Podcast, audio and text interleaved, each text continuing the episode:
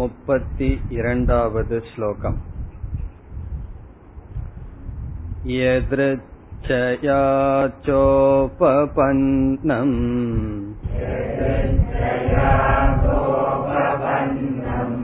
स्वर्गद्वारमपावृतम्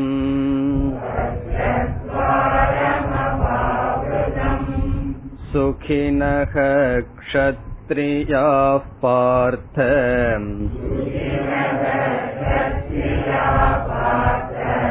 लभन्ते युद्धमीदृशम्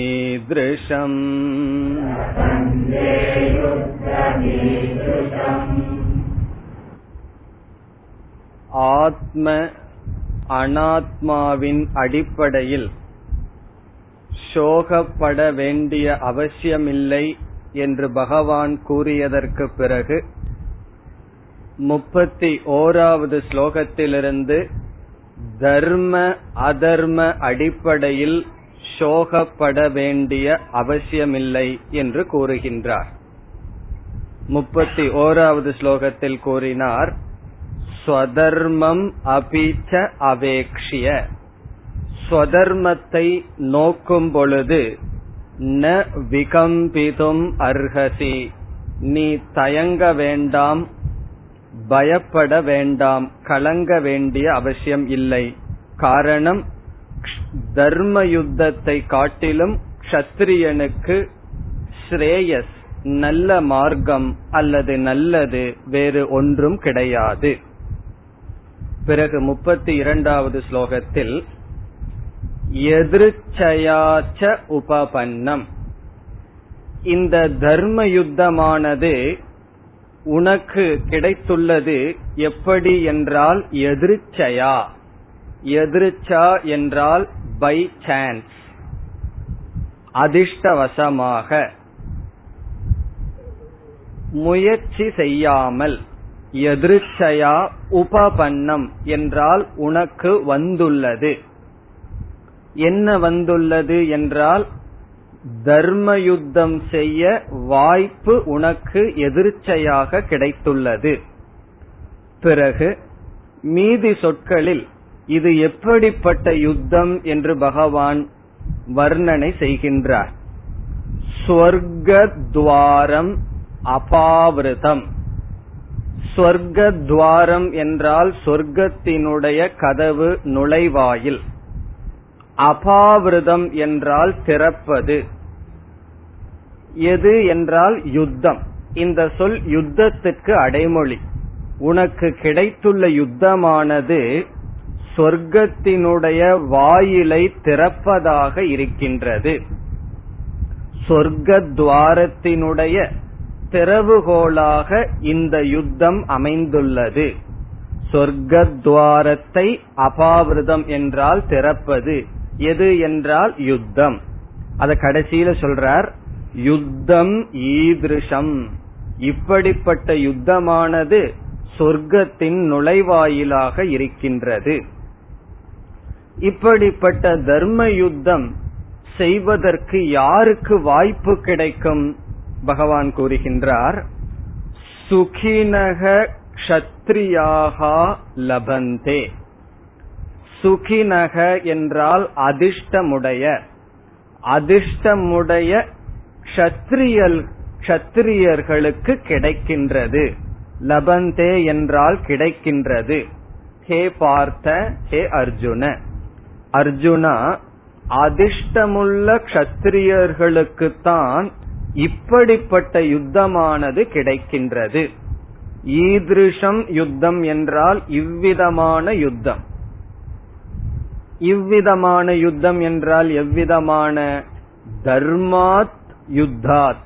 தர்மத்திலிருந்து பிசகாத தர்மத்திலிருந்து வேறுபடாத அல்லது தர்ம யுத்தமானது சுகினக க்ஷத்ரியாக.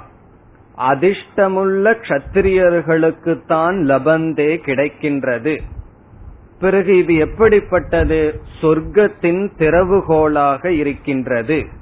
அப்படிப்பட்ட யுத்தம் உனக்கு எதிர்ச்சையாக வந்துள்ளது. ஆகவே நீ என்ன செய்ய வேண்டும்? யுத்தம் செய்ய வேண்டும். சுகினக என்பதை க்ஷத்ரியாக என்பதற்கு அடைமொழியாக எடுத்துக்கொண்டு பொருள் பார்த்தோம். சுகினக என்றால் அதிர்ஷ்டமுடைய க்ஷத்திரியர்களுக்கு இந்த யுத்தம் கிடைக்கின்றது. அல்லது வேறு விதத்திலும் இதை நாம் படிக்கலாம்.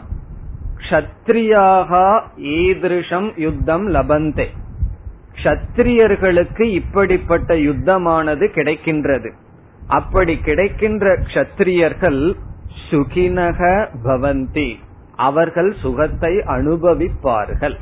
என்று சுகினகங்கிற வார்த்தையை தனியா எடுத்துக்கொண்டால் எந்த க்ஷத்திரியர்களுக்கு இப்படி யுத்தம் கிடைக்கின்றதோ அவர்கள் சுகத்தை அடைபவர்களாக ஆவார்கள்.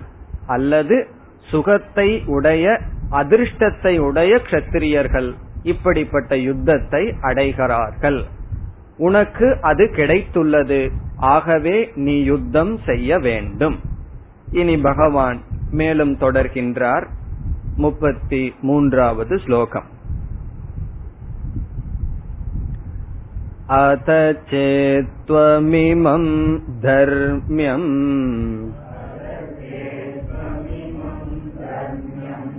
सङ्ग्रामम् न करिष्यसि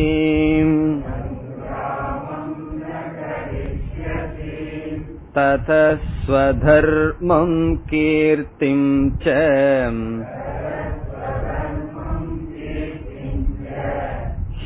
हित्वा पापमवाप्स्यसि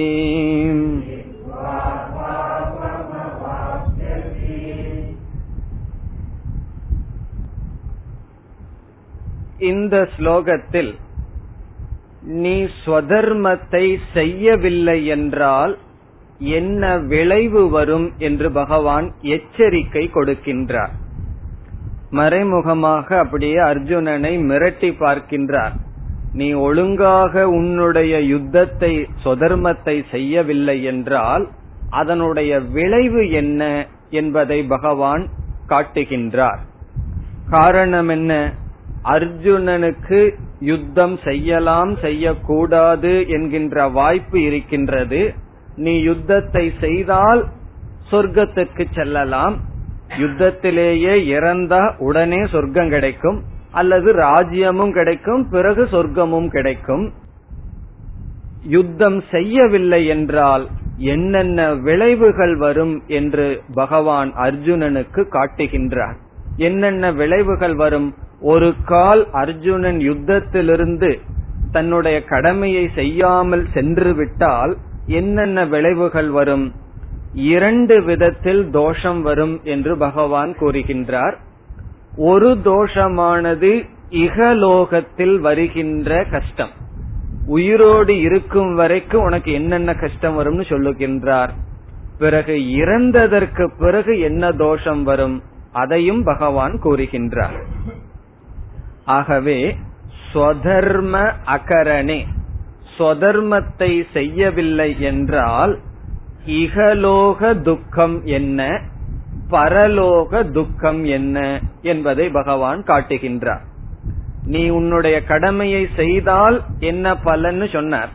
கடமையை செய்யவில்லை என்றால் நீ இறக்கும் வரைக்கும் உனக்கு என்ன கஷ்டம் வரும்? இறந்ததற்கு பிறகு உனக்கு என்ன நிலை வரும்? என்ன பலன் வரும்? அதை காட்டுகின்றார். இகலோக துக்கம் என்பது அகீர்த்தி என்று கூறுகின்றார். அகீர்த்தி என்றால் இகழ்ச்சி. பரலோக துக்கம் என்பது நரகம். இறந்ததற்கு பிறகு சொதர்மத்தை செய்யாத காரணத்தினால் நரகத்துக்கு போவாய். அதாவது பாபத்தை அடைந்து நரகத்திற்கு போவாய். பிறகு இங்கு எப்படி இருக்கும்னா உனக்கு இந்த பூமியும் நரகமாகத்தான் இருக்கும்.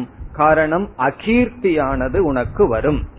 கீர்த்தி என்றால் புகழ் அகீர்த்தி என்றால் இகழ். இகழ்ச்சியானது உனக்கு வரும் என்று பகவான் கூறுகின்றார்.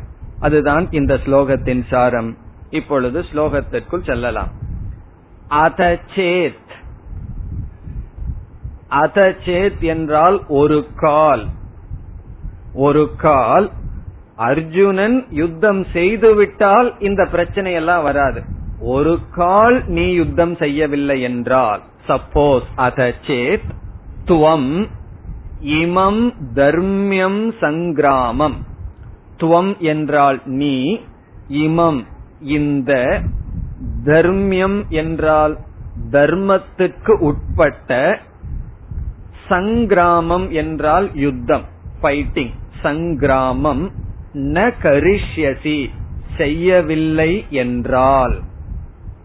ஒரு கால் நீ இந்த தர்ம யுத்தத்தை மேற்கொள்ளவில்லை என்றால் ந கரிஷ்யசி என்றால் நீ இந்த யுத்தத்தை செய்யவில்லை என்றால் இந்த கண்டிஷன் அர்ஜுனன் செய்துட்டா இதெல்லாம் வராது. அப்படி செய்யவில்லை என்றால் என்ன வருமாம்? இரண்டு தோஷத்தை கூறுகின்றார் ததக.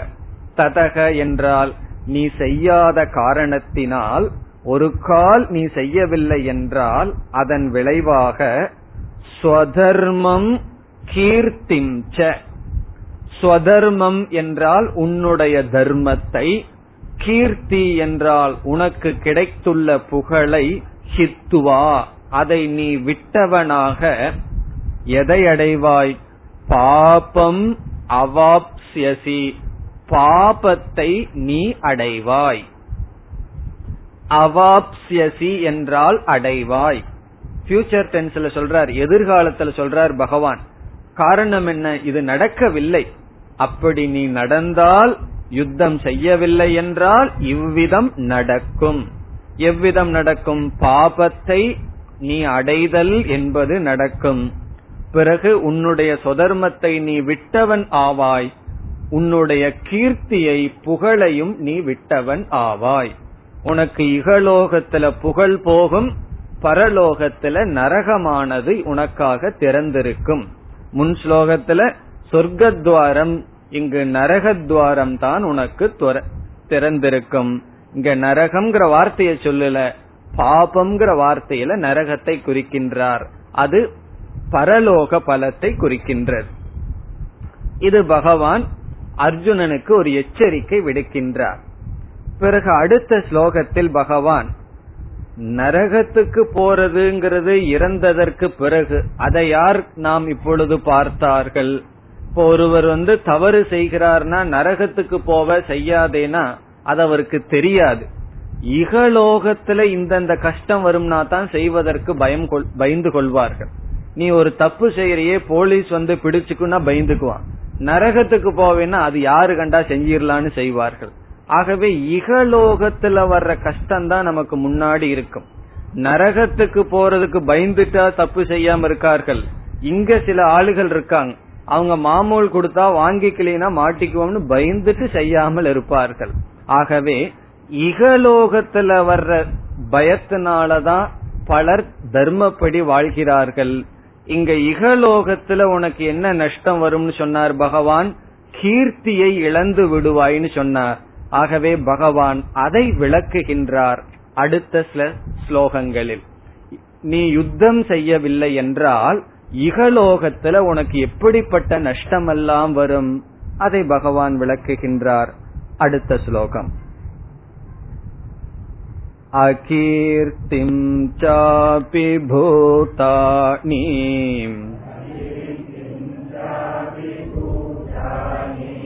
कथयिष्यन्ति ते व्ययाम्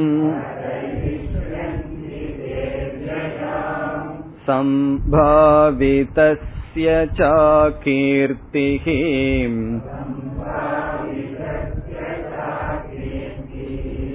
मरणाततिरिच्यते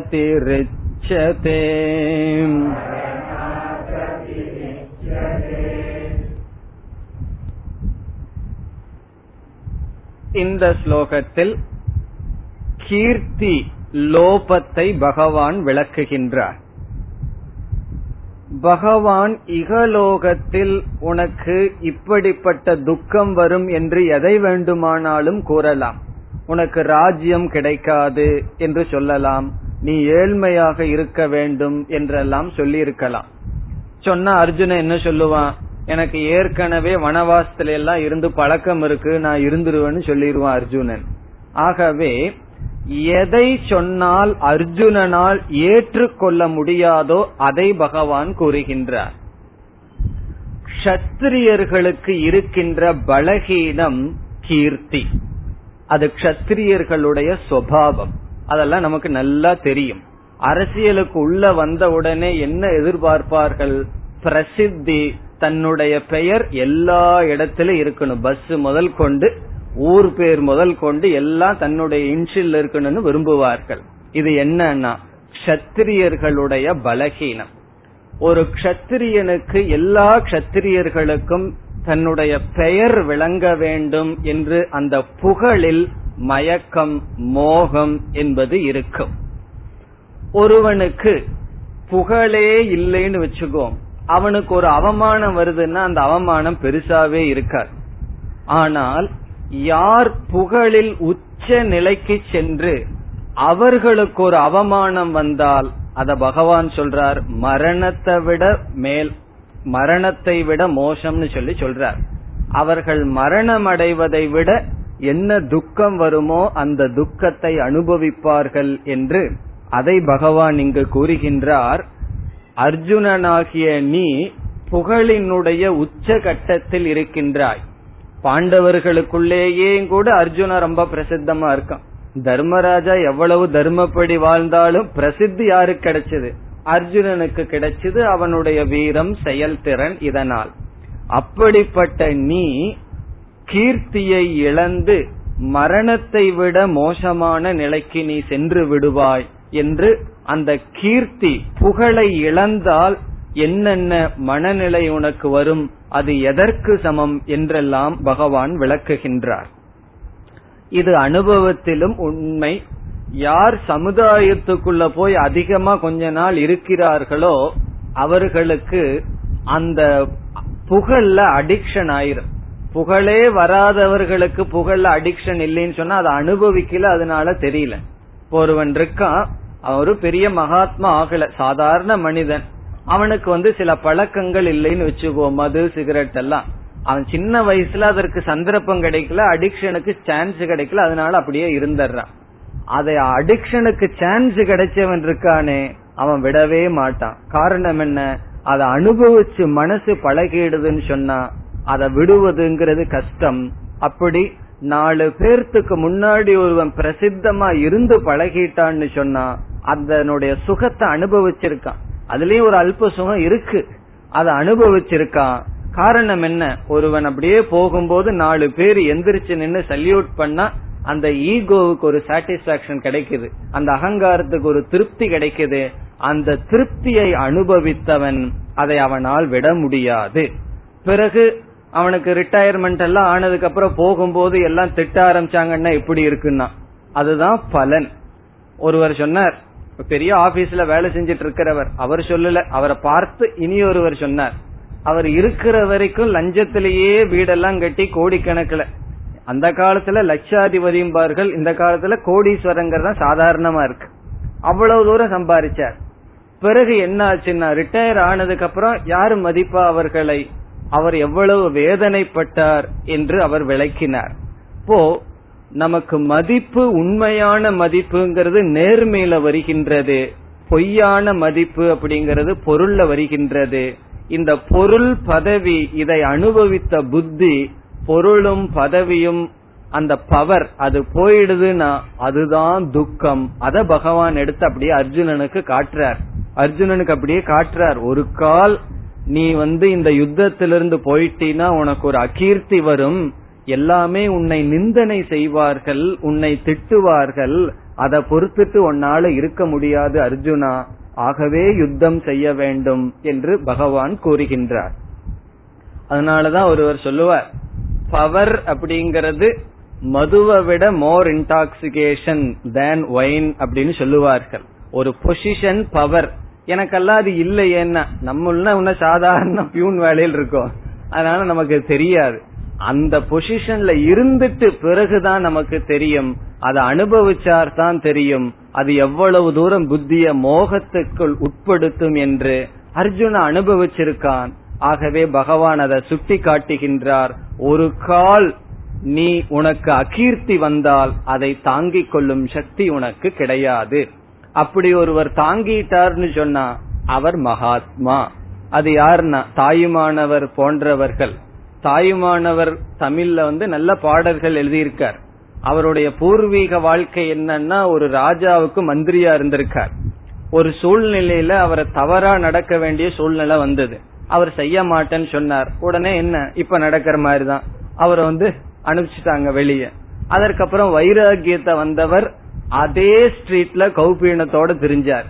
காரணம் என்னன்னா அவர் ஒரு மகாத்மா. ஆகவே சாதாரண மனசுக்கு அதை தாங்கிக்கிறதுக்கு சக்தி இல்லை. அதை தான் பகவான் இப்பொழுது எடுத்து விளக்குகின்றார். இது சாதாரண சைக்காலஜி அத பகவான் கையாளுகின்றார். என்ன சொல்றாருன்னு பார்ப்போம். அகீர்த்திம் சாபி பூதானி கதயிஷ்யந்தி. கதயிஷ்யந்தி என்றால் சொல்வார்கள். பூதானி என்றால் எல்லா மனிதர்களும். எல்லா ஜீவராசிகளும் எல்லா மனிதர்களும் கதையிஷ்யந்தி பேசுவார்கள்.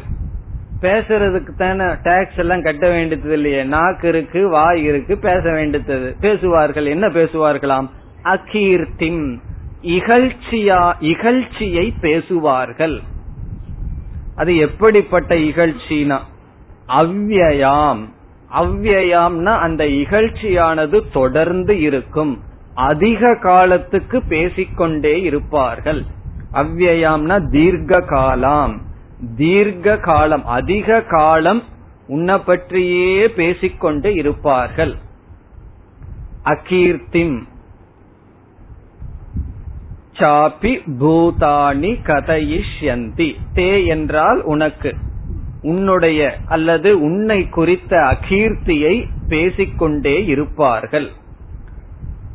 அது பேசட்டுமே என்று அர்ஜுனன் கூறினால் இரண்டாவது வரையில பகவான் சொல்றாரு என்னத்தன இகழ்வார்கள் இகழ்ந்து கொண்டு போகட்டுமே என்று அர்ஜுனன் பேசினால் பகவான் சொல்றார் சம்பாவிதஸ்ய அகீர்த்திகி. சம்பாவிதஸ்ய என்றால் யாருக்கு புகழ் ஏற்கனவே அடையப்பட்டுள்ளதோ அவர்களுக்கு. இந்த வார்த்தை நமக்கு தெரியும் சம்பாவனா. சம்பாவனான்னு சொன்ன என்ன? உடனே கேஷ் பணம்னு நினைச்சுக்குவோம். சம்பாவனா என்றால் மரியாதை செய்தல்.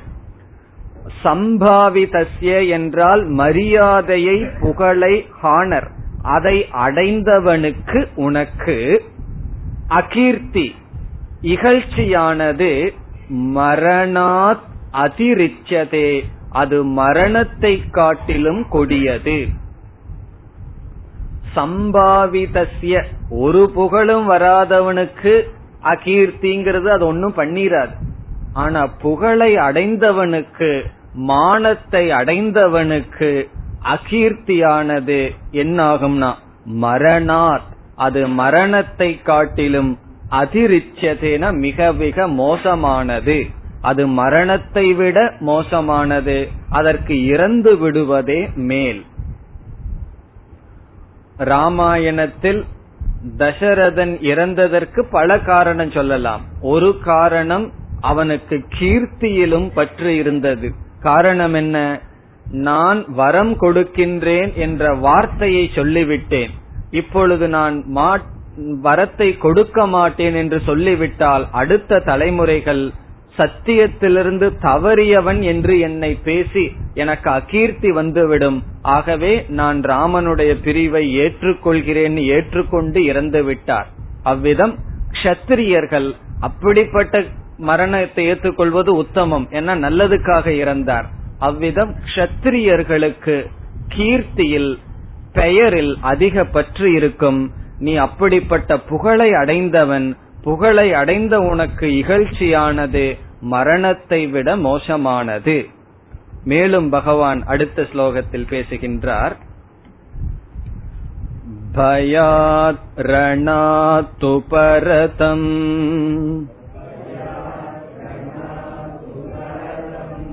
मंस्यन्ते त्वाम् महारथाः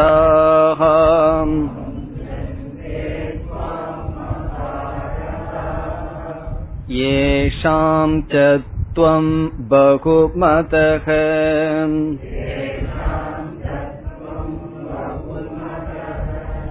भूत्वा यास्यसि लाघवम्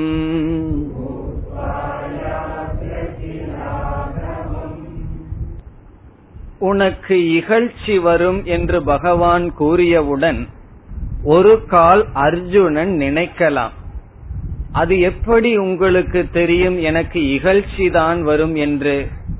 இந்த யுத்தத்திலிருந்து சென்று விட்டால் மற்றவர்களெல்லாம் என்னை ஏன் புகழ மாட்டார்கள்? இவன் ஒரு கருணா மூர்த்தி இவன் ஒரு கருணையினால் இரக்கத்தினால் எல்லாவற்றையும் விட்டு சென்று விட்டானே என்று மற்றவர்கள் என்னை புகழலாம் அல்லவா? என்று அர்ஜுனன் நினைத்தால் அதற்கு பகவான் சொல்றார் நீ யுத்தத்திலிருந்து சென்று விட்டால் கிருப்பையினால் அவர்கள் மீது இருக்கின்ற இரக்கத்தினால் சென்றதாக யாருமே பேச மாட்டார்கள் பிறகு எதன் காரணமாக யுத்த களத்திலிருந்து சென்றுள்ளாய் என்று பேசுவார்கள்? சொல்றார் பயாத் ரணாத்துபரதம். பயந்து கொண்டுதான் நீ சென்று விட்டாய் என்று பேசுவார்கள். நீ நினைத்து கொள்ளலாம் இரக்கத்தினால் தான் நான் சென்று விட்டேன் என்று நீ நினைக்கலாம். நீ பயமில்லாமல் செல்லலாம் ஆனால் மற்றவர்கள் அப்படி பேச மாட்டார்கள். கர்ணன் எல்லாம் சும்மா இருப்பானா? என்ன பார்த்துட்டு பயந்துட்டு தான் போனான்னு சொல்லுவான். கர்ணன் அல்ல முன்னாடி இருக்கிற படை வீரன் கூட சொல்லுவான். என்னுடைய மீசைய பார்த்துட்டு பயந்துட்டு போயிட்டான் அர்ஜுன நான் வந்து மீசையை முறுக்கிட்டு நின்னு சொல்லுவான். ஆகவே எல்லோரும் அதை சந்தர்ப்பமா பயன்படுத்தி கொள்வார்கள். இது அந்த காலத்திலையும் சரி இந்த காலத்திலையும் சரி அந்த சூழ்நிலையில் தனக்கு சாதகமாக பயன்படுத்தி கொண்டு என்ன சொல்வார்களாம்? பயாத் பயத்தினால் ரணாத் யுத்த களத்திலிருந்து உபரதம் விளக்கிக் கொண்டான். மம் மம்சியந்தே மம்சியந்தே என்றால் நினைப்பார்கள். பிறகு சொல்லுவார்கள் யார் மகாரதாகா? பெரிய பெரிய வீரர்கள் மகாரதர்கள் மம்சியந்தே கருதுவார்கள் யாரை? துவாம் உன்னை. நீ உன்னை என்ன நினைப்பார்கள்? பயத்திலிருந்து நீ சென்று விட்டாய் என்றுதான் மகாரதர்கள் பெரிய பெரிய வீரர்கள் நினைப்பார்கள். நீ நினைப்பது போல் இரக்கத்தின் வசப்பட்டு சென்று விட்டாய் என்று அவர்கள் நினைக்க மாட்டார்கள். அதனால பகவான் என்ன நிச்சயம் என்றார் கண்டிப்பா உனக்கு அகீர்த்தி தான் வரும். நீ யுத்தம் செய்யலேன்னு சொன்னா உனக்கு புகழ் வராது இகழ்தான் வரும் என்று சொல்கின்றார். பிறகு மீண்டும் சொல்றார் ஏஷாம் துவம் பகுமதக. ஏஷாம் என்றால் எவர்களிடத்தில் துவம் நீ பகுமதக. பகுமதக என்றால் நல்ல மதிப்பை பெற்றுள் பெற்றிருந்தாயோ. பகுமதக என்றால் மதிப்பு. எவர்களிடத்தில் நல்ல மதிப்பை பெற்றிருந்தாயோ அவர்களிடத்திலேயே நீ கீழ்மையை அடைவாய். பூத்வா என்றால் நல்ல மதிப்பை அடைந்துள்ளாயோ யாஸ்யசி லாகவம். அவர்களிடத்தே லாகவத்தை நீ அடைவாய். லாகவம் என்றால் சிறுமை. நம்ம வந்து ரொம்ப அவன் சீப்பா போயிட்டான்னு சொல்றமே அதுதான். நீ ரொம்ப சீப்பா போயிருவ யாருக்கு? யாரெல்லாம் உன்ன பெரிய ஆளு ரொம்ப உயர்ந்தவன்னு நினைத்தார்களோ அவர்களிடத்திலேயே நீ மிக மிக சிறுமைப்பட்டு போய்விடுவாய். என்ன அப்படி ஒரு வார்த்தை சொல்லிட்டாங்கன்னு வச்சுக்குவோம். யூடியூப் ரூட்டர்ஸ் சொன்ன மாதிரி நீயா நீயா இப்படி பண்ணிட்ட அப்படின்னு சொன்னா அதற்கு மேல என்ன வார்த்தை வேண்டும்? காரணம் என்ன? நம் மீது அவ்வளவு ஒரு அபிமானமும் உயர்ந்த எண்ணமும் வைச்சிருந்து நாம் அதற்கு தகுந்தாற்போல் நடந்து கொள்ளவில்லை என்றால் பிறகு என்ன ஆகும்னா அதை விட மோசமானது மரணத்தை விட அது கீழானது. ஆகவே எவர்களிடத்தில் நீ ஒரு பெரிய மதிப்பையும் மரியாதையும் அடைந்துள்ளாயோ அவர்களிடத்திலேயே லாகவம். லாகவம்னா ரொம்ப எளிமையான கீழ்மையான நிலையை யாசியசி நீ அடைந்து விடுவாய். ஆகவே என்னன்னா இதையெல்லாம் நினைச்சு பார்த்து யுத்தம் செய்ய வேண்டும். அதாவது உன்னுடைய கடமையை செய்ய வேண்டும். மீண்டும் பகவான் கூறுகின்றார் अवाच्यवादांश्च बहून्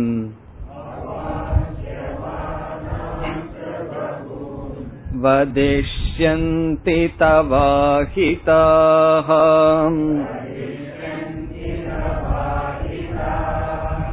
निन्दन्तस्तव सामर्थ्यम्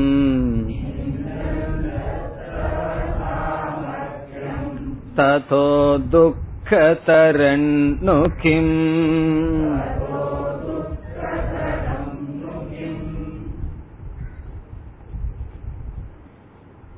இதே கருத்தை தான் பகவான் கூறி வருகின்றார் முதல் வரியில் கடைசி சொல் தவ அஹிதாகா தவ என்றால் உன்னுடைய அஹிதாகா என்றால் பகைவர்கள் உன்னுடைய பகைவர்கள் வதிஷ்யந்தி பேசுவார்கள். அகிதாக பகைவர்கள் வதிஷ்யந்தி பேசுவார்கள். என்ன பேசுவார்களாம்? அவாச்சிய வாதான் வார்த்தைகளை அவர்கள் பேசுவார்கள். மெட்ராஸ்ல பேசுற லோக்கல் லாங்குவேஜ். அப்படிப்பட்ட வார்த்தைகளை எல்லாம் பேசுவார்கள். அவாச்சியம் அது வாயிலேயே சொல்லக்கூடாது. அப்படிப்பட்ட தவறான சொற்கள் அது ஒன்னு இரண்டல்ல பகூன். பல சொற்களை வதிஷ்யந்தி உன்னுடைய பகைவர்கள் பேசுவார்கள். அப்படி பேசும் பொழுது வேற என்ன செய்வார்களாம் தவ சாமர்த்தியம் நிந்தந்தக. உன்னுடைய சாமர்த்தியத்தை உன்னுடைய திறமையை நிந்தந்தக. அவர்கள் நிந்தனை செய்பவர்களாக. உன்னுடைய சாமர்த்தியத்தை திட்டுபவர்களாக கீழ்மைப்படுத்துபவர்களாக வாயில் சொல்ல முடியாத சொற்களை எல்லாம் பேசுவார்கள். பிறகு சொல்றார் இத கேட்பதை காட்டிலும் வேற ஏதாவது துக்கம் இருக்கின்றதா அர்ஜுனா? என்று பகவான் கேட்கிறார். கேட்கிறார்னு சொன்னா ஆக்ஷேபம் பண்றார். இதை காட்டிலும் வேற ஏதாவது துக்கம் இருந்துட முடியுமானா? இதுதான் துக்கம். ததோ துக்கதரம் நுக்கிம் ததக என்றால் இதை காட்டிலும் அவாச்சியமான கடுமையான சொற்களை உன்னை குறித்து கேட்பதை காட்டிலும் துக்கதரம் வேறு துக்கமானது கிம் இருக்கின்றதா என்றால் இல்லை. இந்த சொல் யாருக்கு புரியும்னு சொன்னா யாருக்கு அந்த புகழ்ல அபிமானம் இருக்கோ அவங்களுக்கு புரியும். எல்லாம் ரொம்ப மரக்கட்ட மாதிரி புத்தி இருக்கிறவங்களுக்கு என்னமோ சொல்லிட்டு போகட்டும்னு விட்டு விடுவார்கள். இந்த சென்சிட்டிவ் மைண்ட் யாருக்கு இருக்கோ அவங்களுக்கு தான். கத்திரியனுக்கெல்லாம் அந்த புத்தி இருக்கின்றது தன்னுடைய பெயரை காப்பாற்றணுங்கிற எண்ணம் இருக்கின்றது. அப்படிப்பட்ட உனக்கு அப்படிப்பட்ட மனதை உடைய உனக்கு இதை காட்டிலும் துக்கம் வேறு ஏதாவது இருக்குமா? ஆகவே இகலோகத்தில் நீ உன்னுடைய கடமையை செய்யவில்லை என்றால் நீ நிம்மதியாக வாழ முடியாது ஆகவே அடுத்த ஸ்லோகத்தில் பகவான் முடிவுரை செய்கின்றார் இந்த கருத்தை ஹதோ வா பிராப்ஸ்யசி ஸ்வர்க்கம்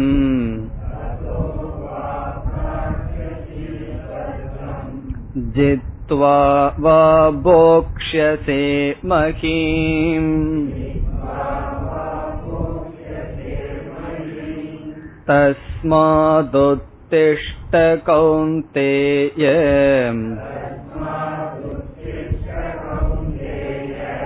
युद्धाय कृतनिश्चयः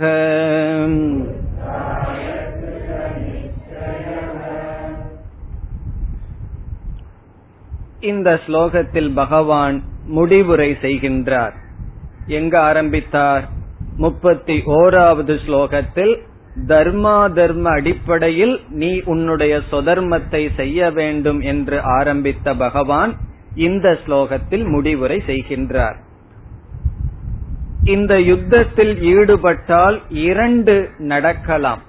ஒன்று அர்ஜுனன் யுத்தத்தில் இறந்து விடலாம் அல்லது வெற்றியை அடையலாம். பகவான் சொல்றார் இரண்டுமே உனக்கு லாபம். எப்படி? ஹதக வா. நீ கொல்லப்பட்டால் ஹதோவா என்றால் நீ கொல்லப்பட்டால் சொர்க்கம் பிராப்சியசி சொர்க்கத்தை அடைவாய். உடனே நீ நேர சொர்க்கத்துக்கு தான் போவ. எங்க? இந்த பூமியில் இந்த ரணபூமியில் நீ கொல்லப்பட்டால் யுத்த களத்தில் நீ கொல்லப்பட்டால் நேரடியாக பிராப்சியசி சொர்க்கம் சொர்க்கத்தை அனுபவிப்பாய். ஒரு கால் நீ இதை வென்றுவிட்டால் ஜித்வாவா ஜித்வா என்றால் வெற்றியை அடைந்தால் மஹீம். மஹீம் என்றால் பூமி.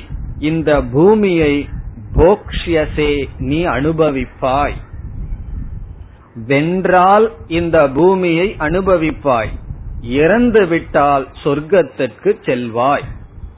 பகவான் சொல்லல நான் கூட இருக்கிறப்பா உன்னை இறக்க விட மாட்டேன்னு பகவான் சொல்லல. சொல்றார் நீ என் மேல நம்பிக்கை இல்லாம செத்து போவன்னு நினைச்சேன்னு வச்சுக்குவோம் இருந்தாலும் சொர்க்கம் தான் கிடைக்கும். அல்லது வெற்றி அடைந்தால் நீ போக்ஷியசை அனுபவிப்பாய். ஆகவே நீ இப்ப என்ன செய்யணும்? கவுந்தேய ஹே அர்ஜுனா தஸ்மாத். ஆகவே உத்திஷ்ட. நீ எழுந்திரு. எழுந்திருன்னு சொன்னா எதற்கு வேணாலும் எழுந்திருக்கலாம். எழுந்து ஓடுறதுக்கும் எழுந்திருக்கலாம்.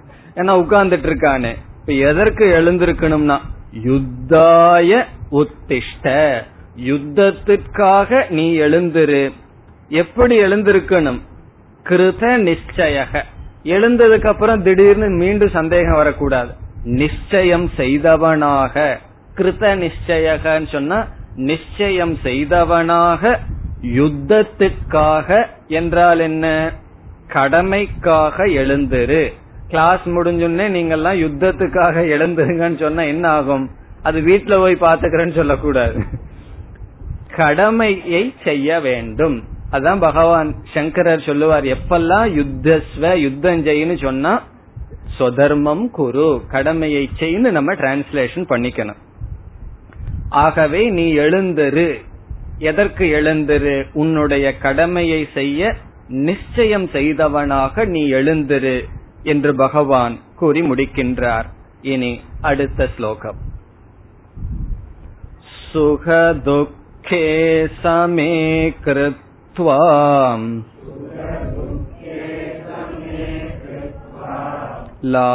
लाभालाभौ जया जयो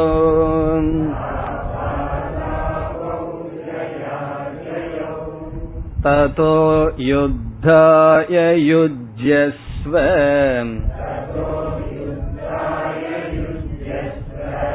नैवं पापमवाप्स्यसि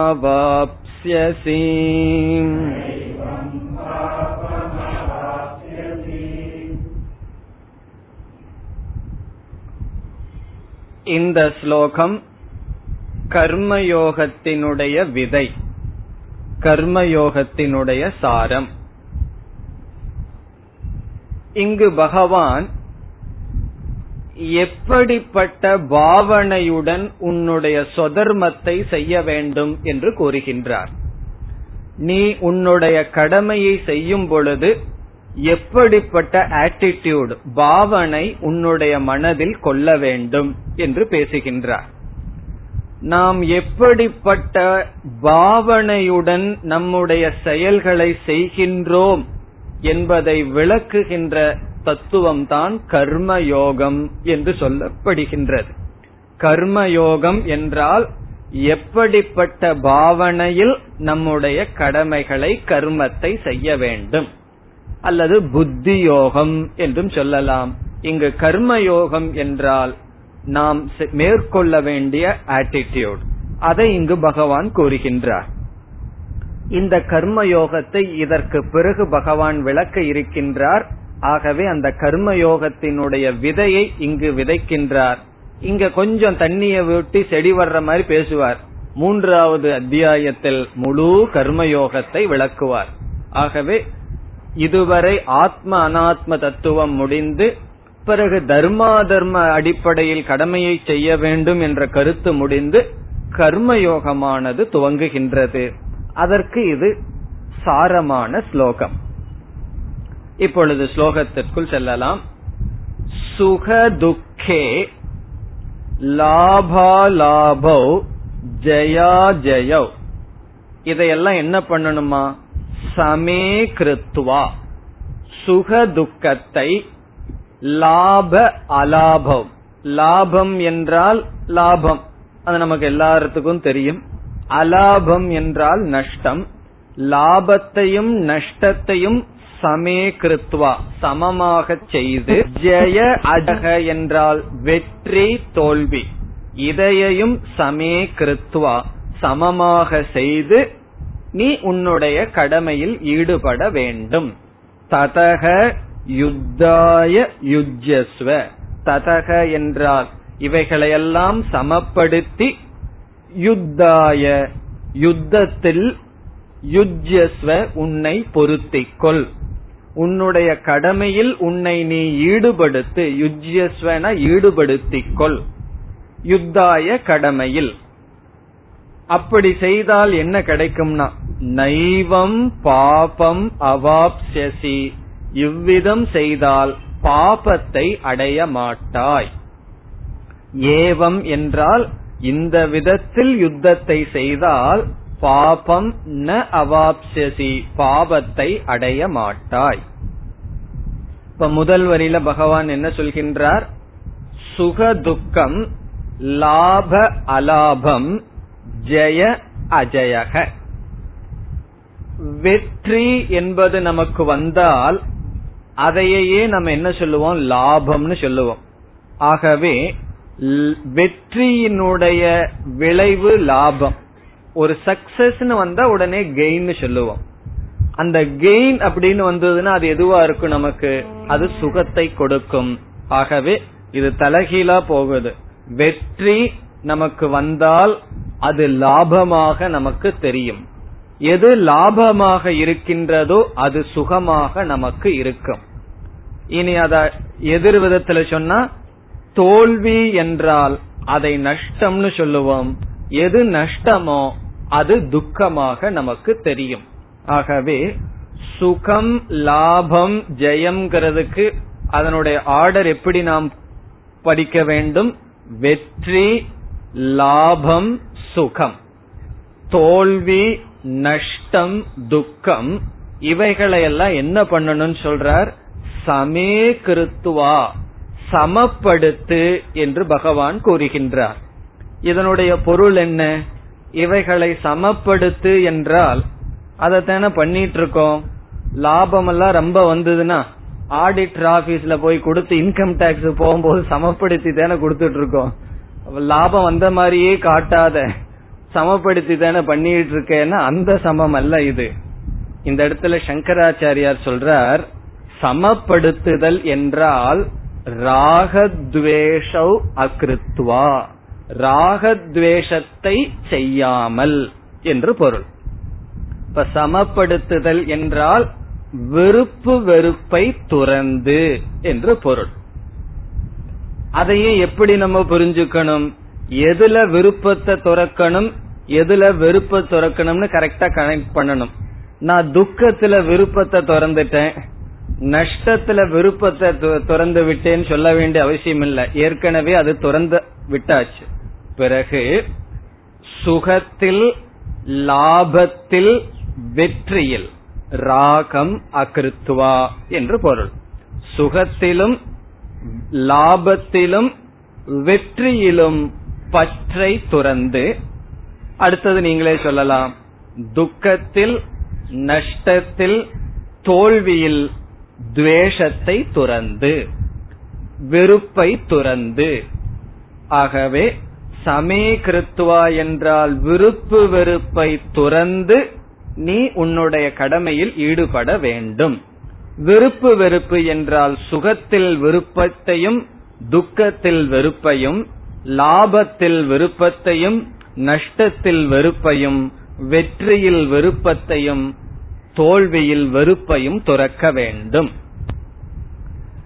இந்த இடத்தில் இதற்கு நாம் விளக்கம் பார்க்க வேண்டாம். காரணம் என்னவென்றால் இது அதிகமாக விளக்கத்திற்கு உரிய விஷயம்.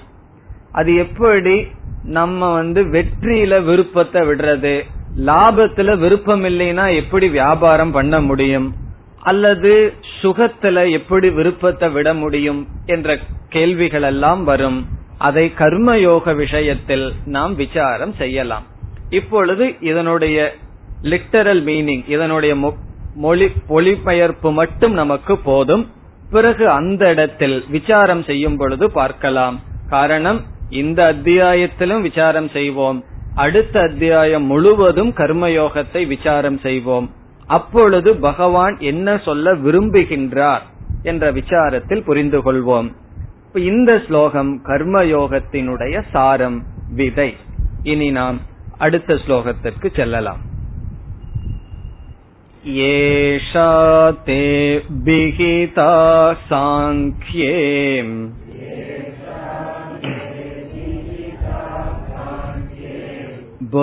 बुद्धिर्योगे त्विमां शृणु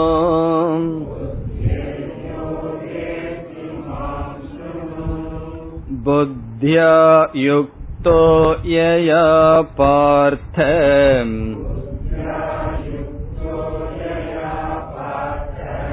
कर्मबन्धं प्रहास्यसि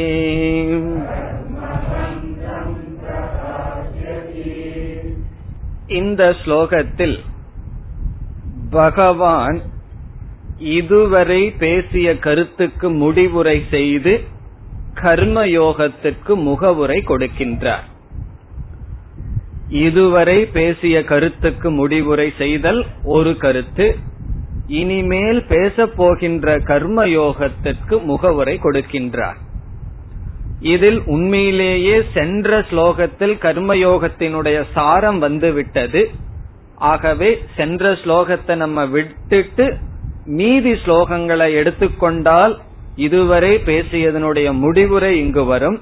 பிறகு சென்ற ஸ்லோகத்தை கர்மயோகத்துல நம்ம புரிந்து கொள்ள வேண்டும். கர்மயோகத்தை அறிமுகப்படுத்துகின்றார். அதுதான் இந்த ஸ்லோகத்தினுடைய சாரம். இந்த ஸ்லோகத்தில் பகவான் என்ன செய்கிறார் என்றால் தன்னுடைய உபதேசத்தை கீதா சாஸ்திரத்தை விபாகம் செய்கின்றார் பிரிக்கின்றார். தான் பேச எடுத்துக்கொண்ட தலைப்பையே பகவானே பிரிச்சு காட்டுறார்.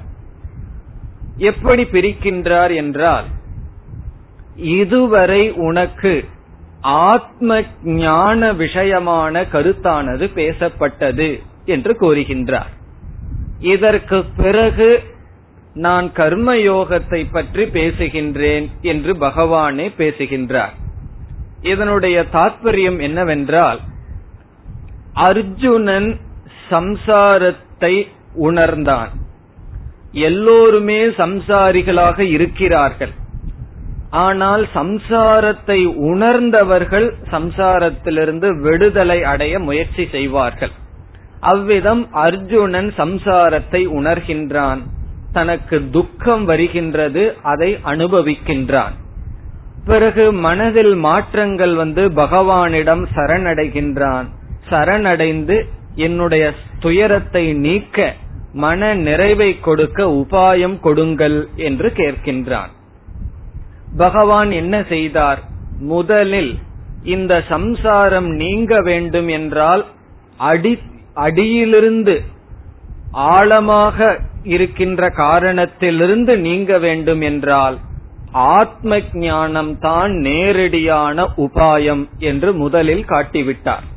அது ஒரு சாஸ்திரத்தினுடைய இலக்கணம். சாஸ்திரத்தினுடைய மைய கருத்தை முதலிலும் சொல்லணும் இடையிலும் சொல்லணும் கடைசியிலும் சொல்லணும். ஆகவே உபக்கிரம உபசம்ஹாரம் என்று சொல்வார்கள்.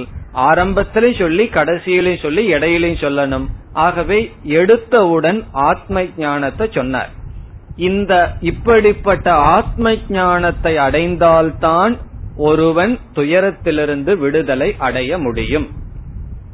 இனி அடுத்ததாக இந்த ஆத்ம ஞானத்தை அடைவதற்கு யோகியதை என்று அதை ஒன்றை அடைய வேண்டும். இப்ப எல்லோருக்குமே ஆத்ம ஞானத்தை உபாயமா வாங்கி அந்த ஞானத்திலிருந்து சம்சாரத்தில் விடுதலை அடைவதற்கு முடியாது. அது நம்ம சாதாரண அனுபவத்துல பார்த்தோம்னா நம்ம உடம்புல ஏதோ ஒரு நோய் இருக்கின்றது. டாக்டர் பார்த்து சொல்லியிருக்கார் ஆபரேஷன் செய்தால்தான் அந்த நோயிலிருந்து விடுதலை அடைய முடியும். ஆகவே அந்த நோயிலிருந்து நேரடியா விடுதலை அடையணும்னு என்ன? அறுவை சிகிச்சை செய்வதுதான் நேரடியான உபாயம். ஆனா அவருக்கு வந்து அதற்கு முன் என்ன செய்வார்கள்? பிபி இருக்கா சுகர் இருக்கான்னு மத்ததெல்லாம் டெஸ்ட் பண்ணுவார்கள். ஆகவே எடுத்த உடனே சரி நேரா கூட்டிட்டு போய் ஆபரேஷன் தியேட்டர்ல போட்டு ஆரம்பிச்சிருவாரா? செய்யக்கூடாது செய்ய மாட்டார்கள். முதல்ல என்ன செய்வார்? இந்த அறுவை சிகிச்சைக்கு அவர் தகுதியான சோதனை இடுவார். அதற்கு பிறகுதான் அவர் ஆபரேஷன் பண்ணுவார். இப்ப கண்ணுல ஒரு சின்ன கோளாறுன்னு வச்சுக்குவோம். அவர் இருமல் வந்துட்டு இருக்கும் பொழுது போய் அதுல பண்ணிட்டு இருந்தா என்ன ஆகும்னா ஒரு இருமல் பண்ணும்போது அது கண்ணுக்குள்ள போயிரும் அந்த ஊசி எல்லாம் இப்போ அதெல்லாம் இல்லாத சமயத்துலதான் ஐ ஆபரேஷன் பண்ணணும்.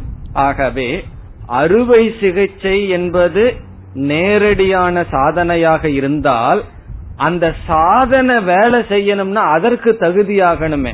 அது சில சமயம் ஒரு வாரம் வச்சிருப்பார்கள். இந்த காலத்துல எல்லாம் ஆபரேஷன் ஒரு நாள் பண்ணி ரெண்டாவது நாள் வீட்டுக்கு போங்கன்றாங்க எங்க ஹாஸ்பிட்டல் இருக்க வேண்டாம்னு சொல்லிடுறார்கள். காரணம் என்ன? அவ்வளவு அட்வான்ஸ்டு ஆனா எவ்வளவு நாள் ரெஸ்ட் எடுக்க வேண்டியது இருக்குன்னா? அதிக நாள் ப்ரிப்பரேஷன் பண்ணணும். அதே தத்துவம் தான் ஆத்ம ஞானத்தை அடைஞ்சு சம்சாரத்தை நீக்கிறது சுலபம். ஆத்ம ஞானம்ங்கிற ஒரு மீன்ஸ் உபாயம் நமக்கு அது ஒரு மீன்ஸா பயன்படணும்னு சொன்னா அதற்கு நாம் தகுதியை அடைய வேண்டும். அந்த தகுதியை கொடுப்பதுதான் கர்மயோகம். இப்ப கர்மயோகத்திற்கும் ஆத்ம ஞானத்துக்கும் உள்ள சம்பந்தம் என்ன?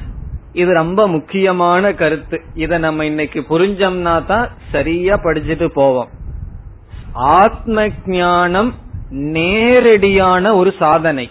எதற்கு? நம்முடைய சம்சாரத்தை நீக்குவதற்கு. நம்முடைய மன துயரத்தை நீக்குவதற்கு.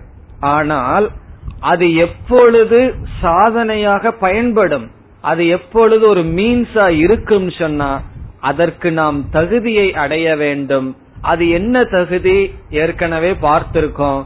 சாதன சதுஷ்டய சம்பத்திகி. விவேகம் வைராகியம் முமுட்சுத்துவம் சமதமாதிகள்.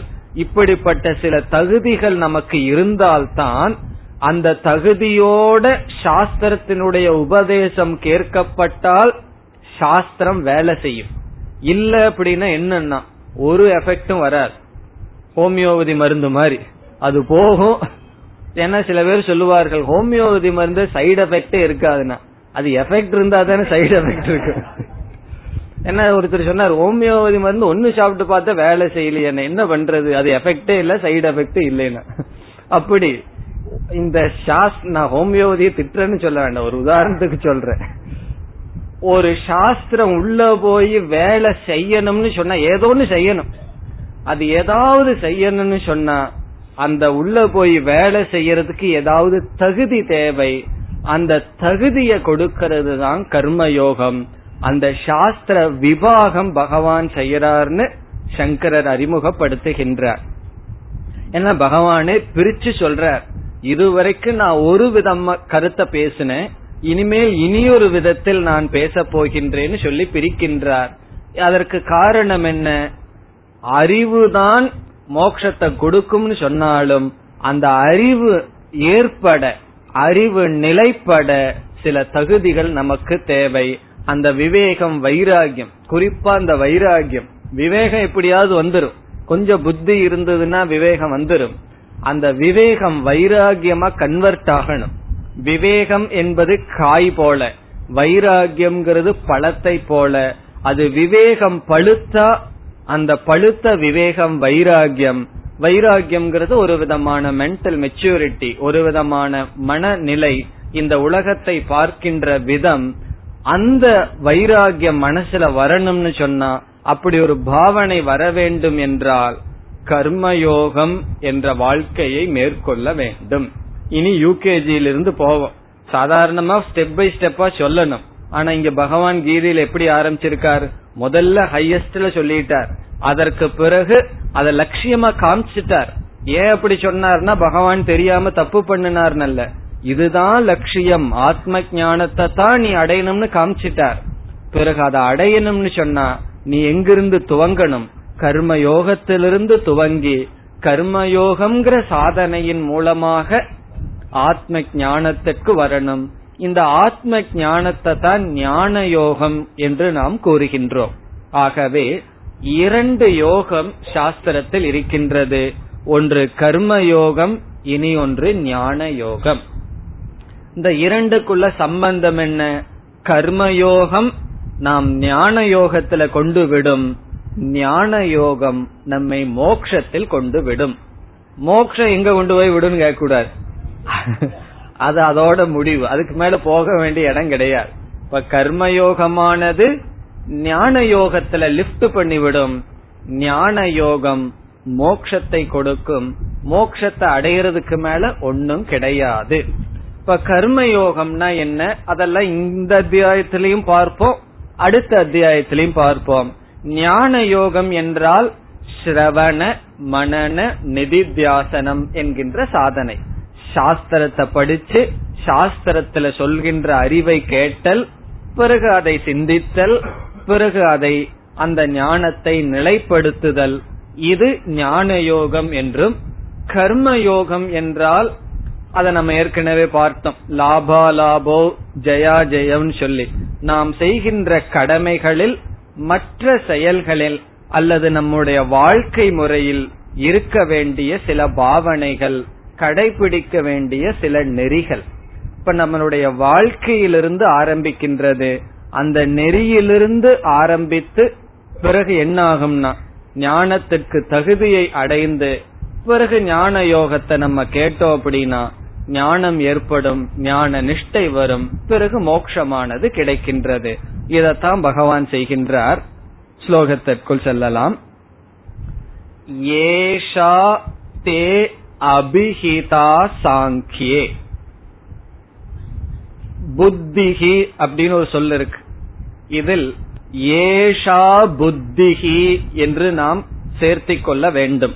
ஏஷா என்பது முதல் சொல் சாங்கியே என்பதற்கு அடுத்தது ஒரு சொல் இருக்கு புத்திகி அந்த ரெண்டையும் அருகில் எடுத்துக்கொண்டு ஏஷா புத்திகி என்றால் இந்த ஞானம்.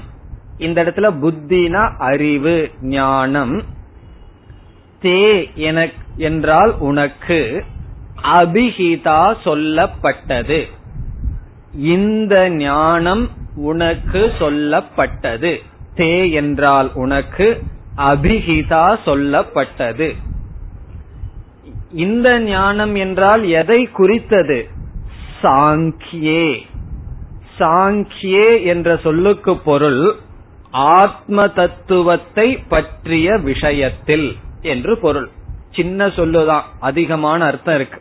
சாங்கியே என்றால் ஆத்ம தத்துவத்தை பற்றிய விஷயத்தில். ஆத்ம தத்துவத்தை பற்றிய விஷயத்தில் இந்த அறிவானது உனக்கு கொடுக்கப்பட்டது. சாங்கியம் என்றால் ஆத்ம தத்துவம் என்று பொருள். சாங்கியம் என்றால் ஆத்ம தத்துவம் சாங்கியே என்றால் ஏழாவது விபக்தி அந்த விஷயத்தில். ஆத்ம தத்துவ விஷயே. ஆத்ம தத்துவ விஷயத்தில் உனக்கு அறிவானது கொடுக்கப்பட்டது இதுவரை. அந்த இதுவரை அப்படிங்கிற சொல்லுல தர்மா தர்மத்தை பத்தி பகவான் பேசினாரே இகல் இதெல்லாம் அதை விட்டுறணும். பதினோராவது ஸ்லோகத்திலிருந்து இருபத்தஞ்சாவது ஸ்லோகம் வரைக்கும் தான் எடுத்துக்கொள்ளணும் ஆகவே இதுவரை ஆத்ம தத்துவ விஷயத்தில் உனக்கு அறிவானது புகட்டப்பட்டது. இனி பகவான் சொல்ல போறார் கர்மயோக விஷயத்தில் உனக்கு நான் சொல்ல போகின்றேன் என்று கூற இருக்கின்றார். அதை அடுத்த வகுப்பில் பார்ப்போம். ॐ पूर्नमधपूर्नमिधम्पूर्णात्पूर्नमुधच्छते पूर्णस्य पूर्णमादाय पूर्णमेवावशिष्यते ॐ शां तेषां तेषां